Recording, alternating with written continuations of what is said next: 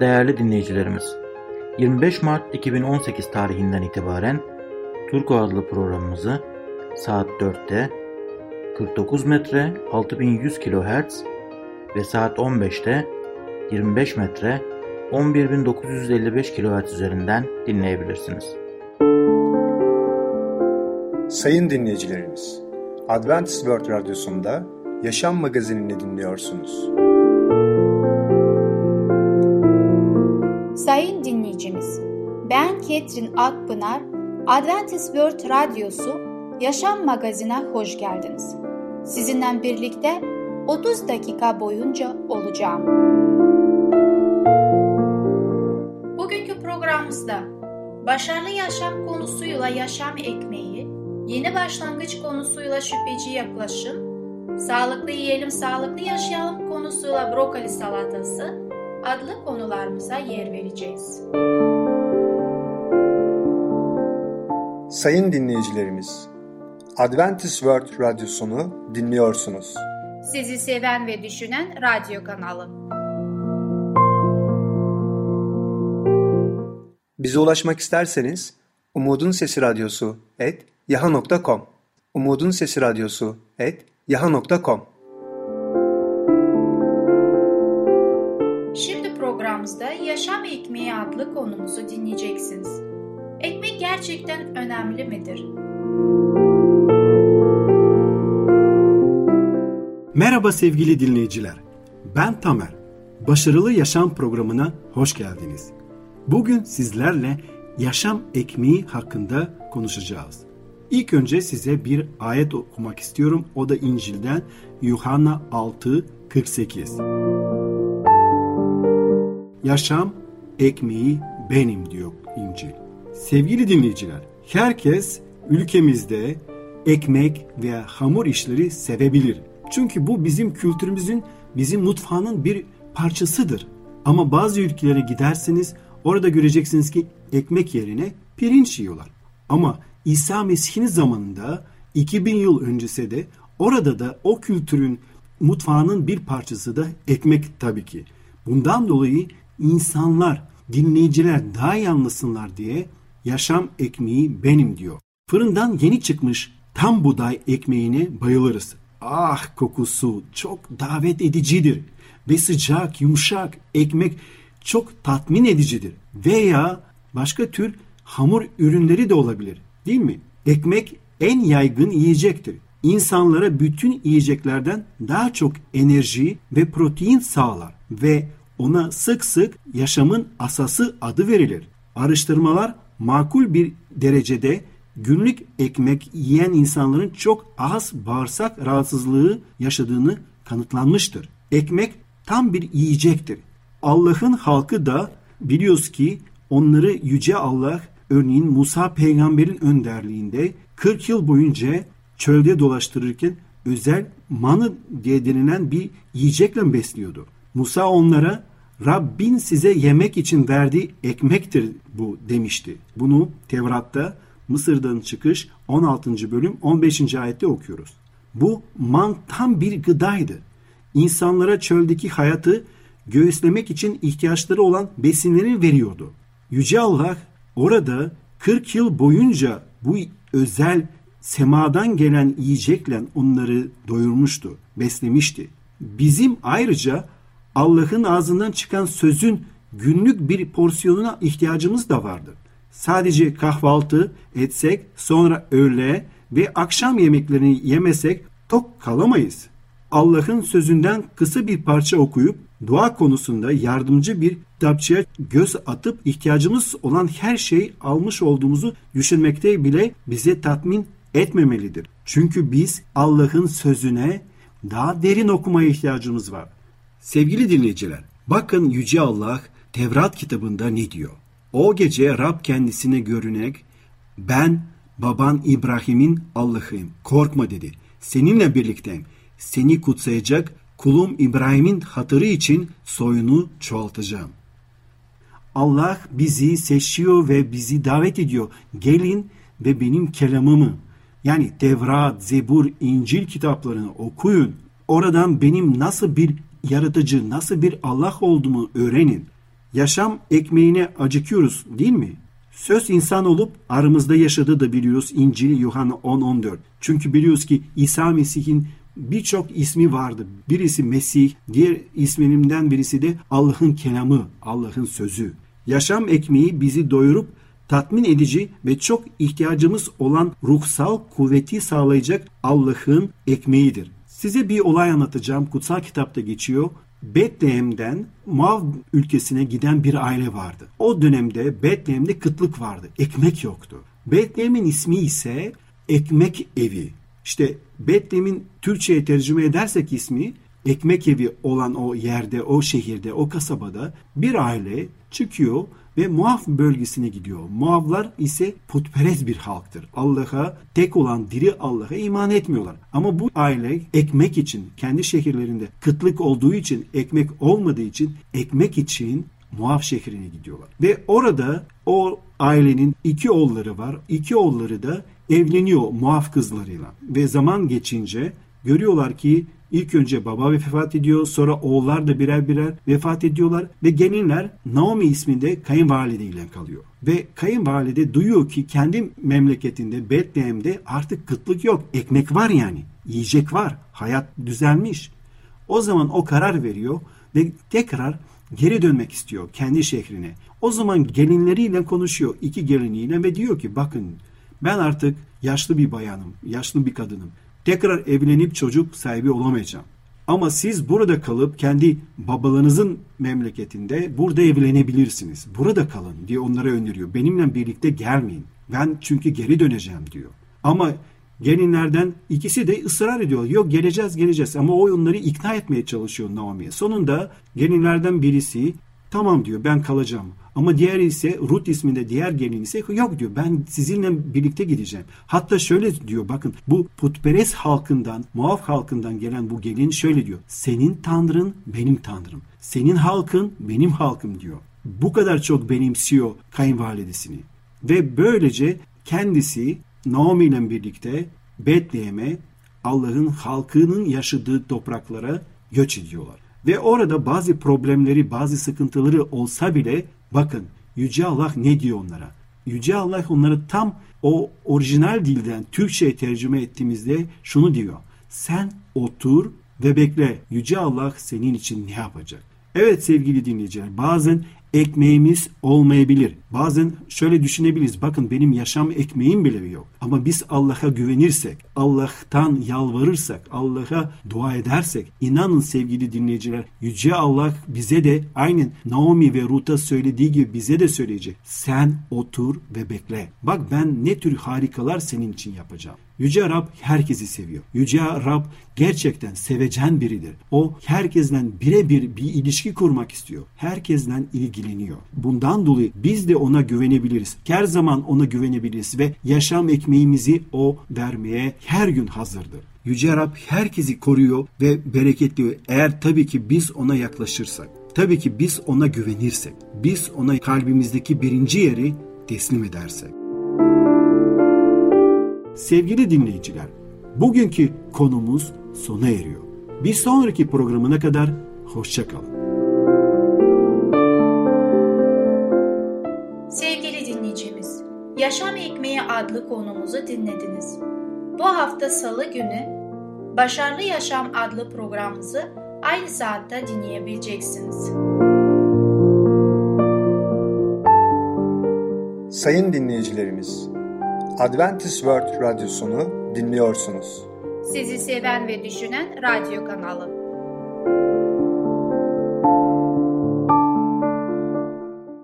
Bize ulaşmak isterseniz Umutun Sesi Radyosu et yaha.com Umutun Sesi Radyosu et yaha.com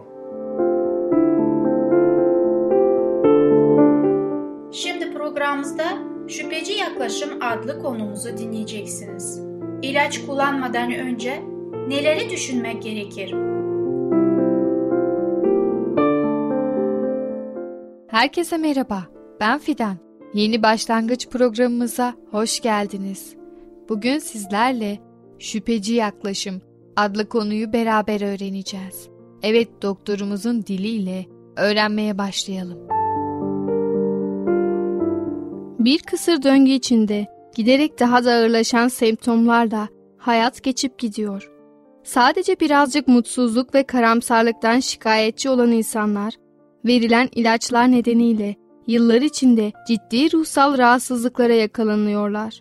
İntihar oranları artıyor, bipolar bozukluk hastası oluyorlar. Antidepresan tedaviler sadece ilaç firmalarının para kazanmasına yarıyor. Hastalara hiçbir faydası yok.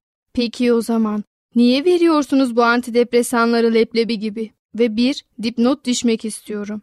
Antidepresan ilaçlar daha önce belirttiğimiz gibi yüksek tansiyon, kalp damar hastalıkları, kemik erimesi ve daha nice sağlık sorunlarına da neden oluyor. Karanlık dipsiz bir kuyu, üstelik gittikçe derinleşen bir kuyu. Türkiye'deki tabloya bakalım.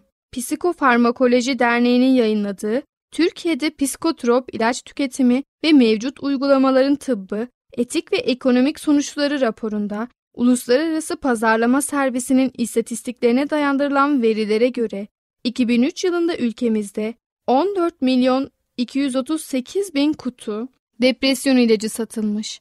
2012 yılına gelindiğinde yani 9 yıl sonra bu rakam kaça çıkmış biliyor musunuz? 36 milyon 881 bin. Yani sadece 9 yılda satılan antidepresan ilaç sayısı 2,5 kat artmış. İlaç endüstrisinin nasıl çalıştığına dair daha net bir fikriniz olması için size çarpıcı bir örnek daha vermek istiyorum.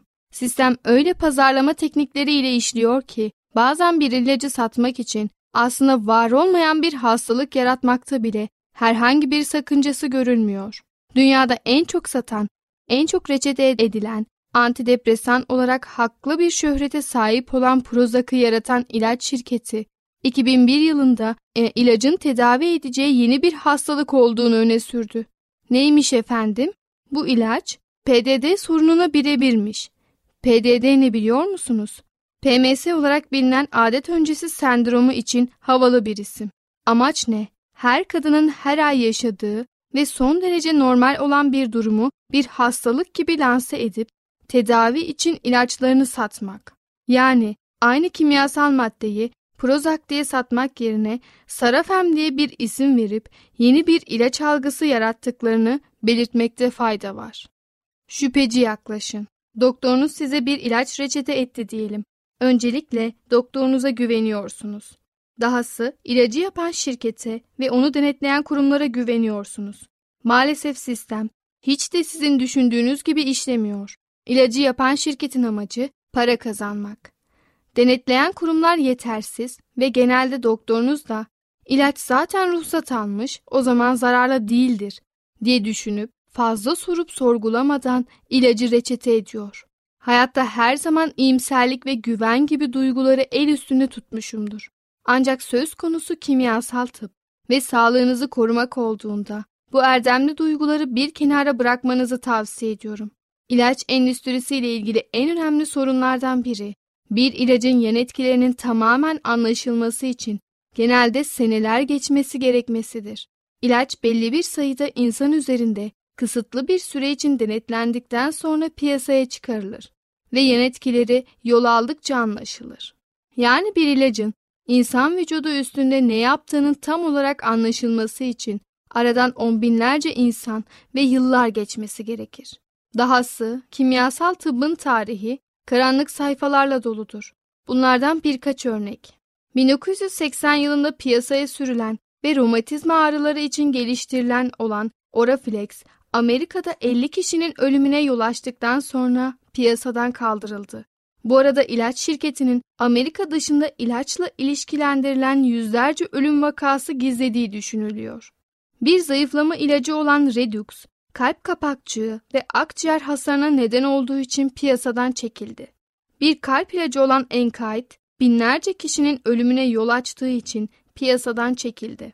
Kolesterol ilacı Lipitor ve yine statin ailesine mensup kolesterol ilaçlarının ciddi yan etkileri arasında hafıza kaybı ve bunama da var. Hatta Lipitor yüzünden geçici hafıza kaybına uğrayan bir doktor olan Graveline, Lipitor hafıza hırsızı diye bir kitap yazmış ve buna benzer binlerce vaka rapor edilmesine rağmen Lipitor ve muadilleri kolesterol tedavisinde hala altın standart olarak kabul ediliyor.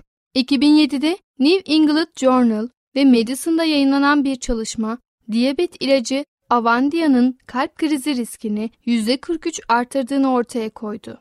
Olayın arkasındaki esas skandal nedir biliyor musunuz? FDA'nın ilaçla ilgili bu riski zaten 7 senedir bildiğine dair belgelerin ortaya çıkması. Daha anlaşılmaz olan ise ilacın hala piyasada olması. Avindia ve muadilli Actros Türkiye'de de halen diyabet için reçete edilmeye devam ediyor. Ve bunun gibi yüzlerce örnek verilebilir. Bu yüzden de sağlığınızı korumak istiyorsanız ilaçlara şüpheyle yaklaşmalısınız. Özellikle de seneler boyu kullanmanız gereken ilaçlara. Evet sayın dinleyicilerimiz, yavaş yavaş programımızın sonuna doğru gelmiş bulunmaktayız. Ben de şahsen hayatımın 7 yılını her gün ilaçlarla geçirmiş biri olarak ilaç sektörüne şüpheli bakma taraftarıyım. Fakat bu demek değil ki bunu paranoyak bir şekilde her şeyden çok fazla şüphe ederek hiçbir ilaç kullanmayarak yaşamak demek değil. Yine de her zaman iki kere düşünüp ilaç kullanalım. Ve yine her zaman bahsettiğim gibi ilaç kullanmadan önce yani hastalanmadan önce sağlığımıza dikkat edelim. Sağlığımız bozulduktan sonra düzeltmek çok zor bir hale geliyor. Bir ilacı kullandığımız zaman onun yan etkilerinden kurtulabilmek için birkaç tane daha ilaç kullanabilmemiz gerekiyor. Bir sonraki programımızda görüşene kadar kendinize çok iyi bakın ve sağlıcakla kalın.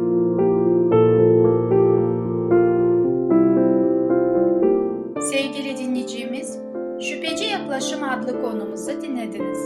Bu hafta salı günü Yeni Başlangıç adlı programımızı aynı saatte dinleyebileceksiniz.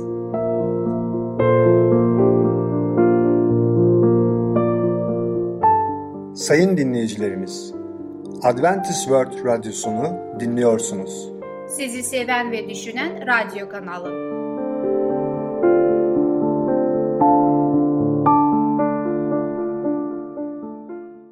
Bize ulaşmak isterseniz Umutun Sesi Radyosu et yaha.com Umutun Sesi Radyosu et yaha.com Şimdi programımızda brokoli salatası adlı konumuzu dinleyeceksiniz. Brokolinin faydaları ve değerleri nedir? Merhaba sevgili dinleyicimiz. Sağlıklı Yiyelim Sağlıklı Yaşayalım adlı programa hoş geldiniz. Sizinle birlikte tekrar mutfağımda görüşmek ne güzel.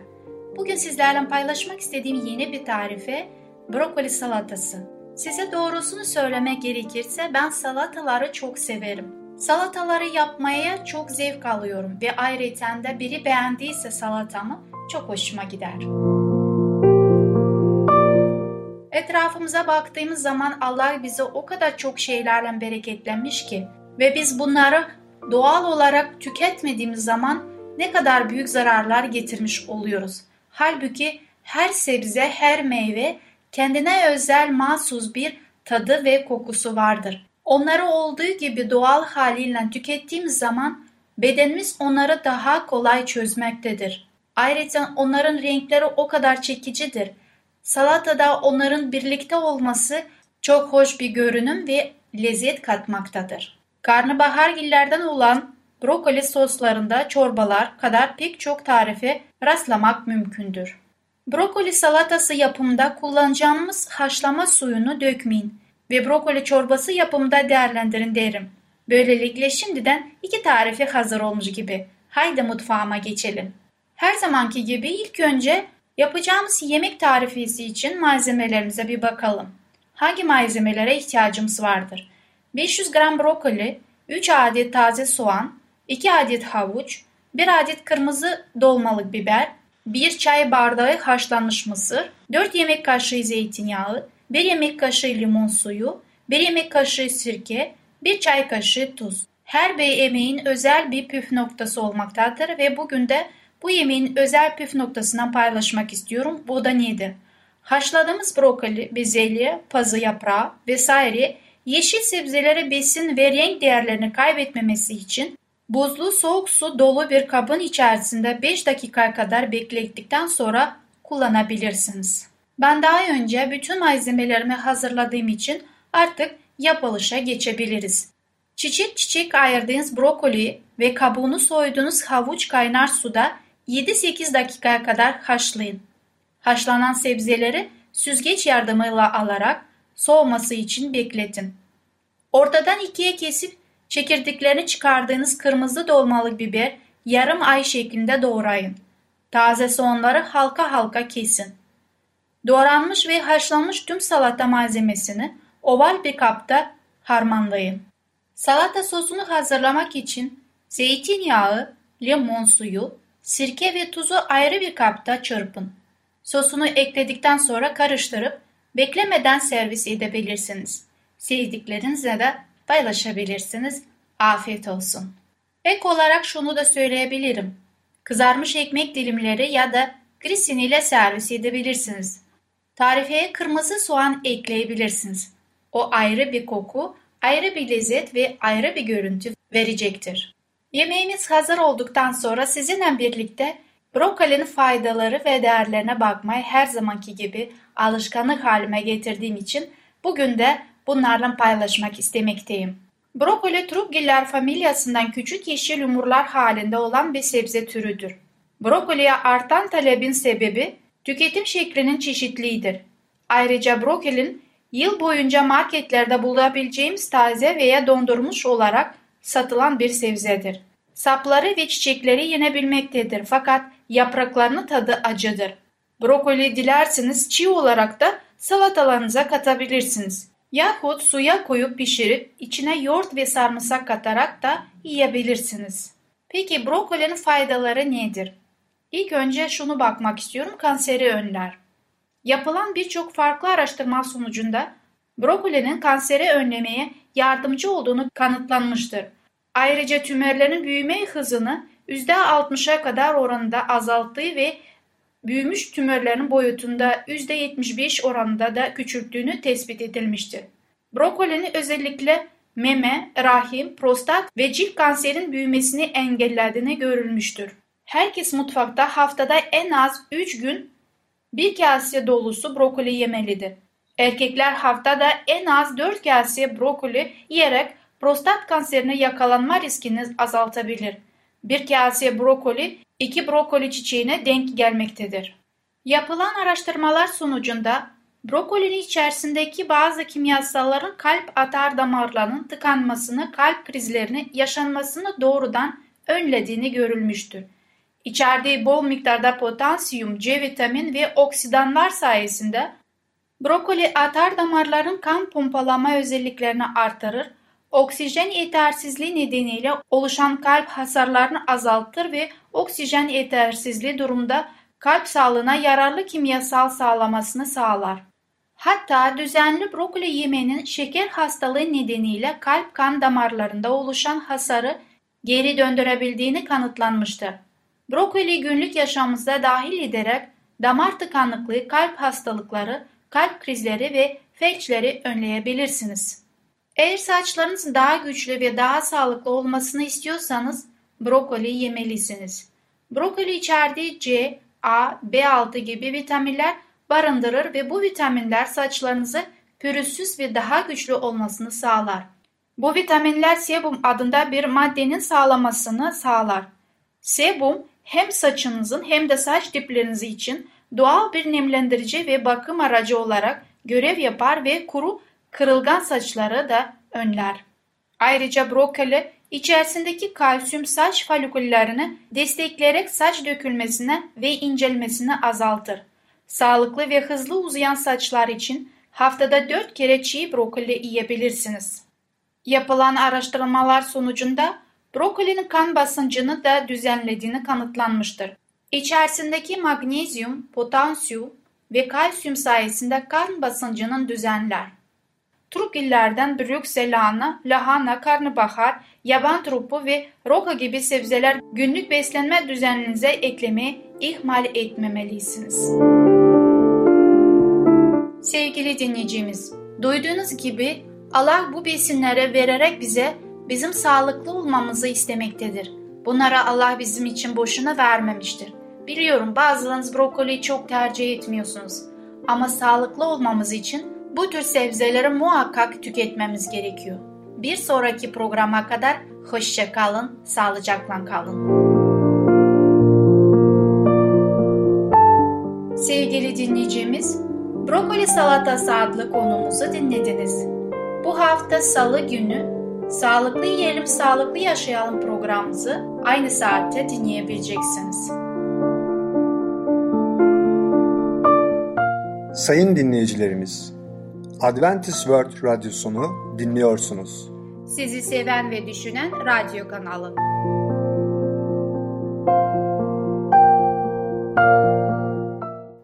Bize ulaşmak isterseniz Umutun Sesi Radyosu et yaha.com Umutun Sesi Radyosu et yaha.com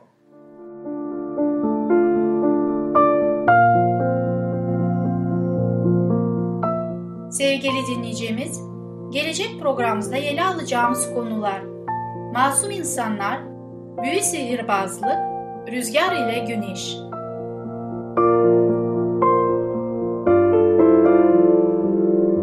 Bugünkü programımız sona erdi. Bizi dinlediğiniz için teşekkürler. Bir sonraki programa kadar görüşmek dileğiyle. Hoşçakalın.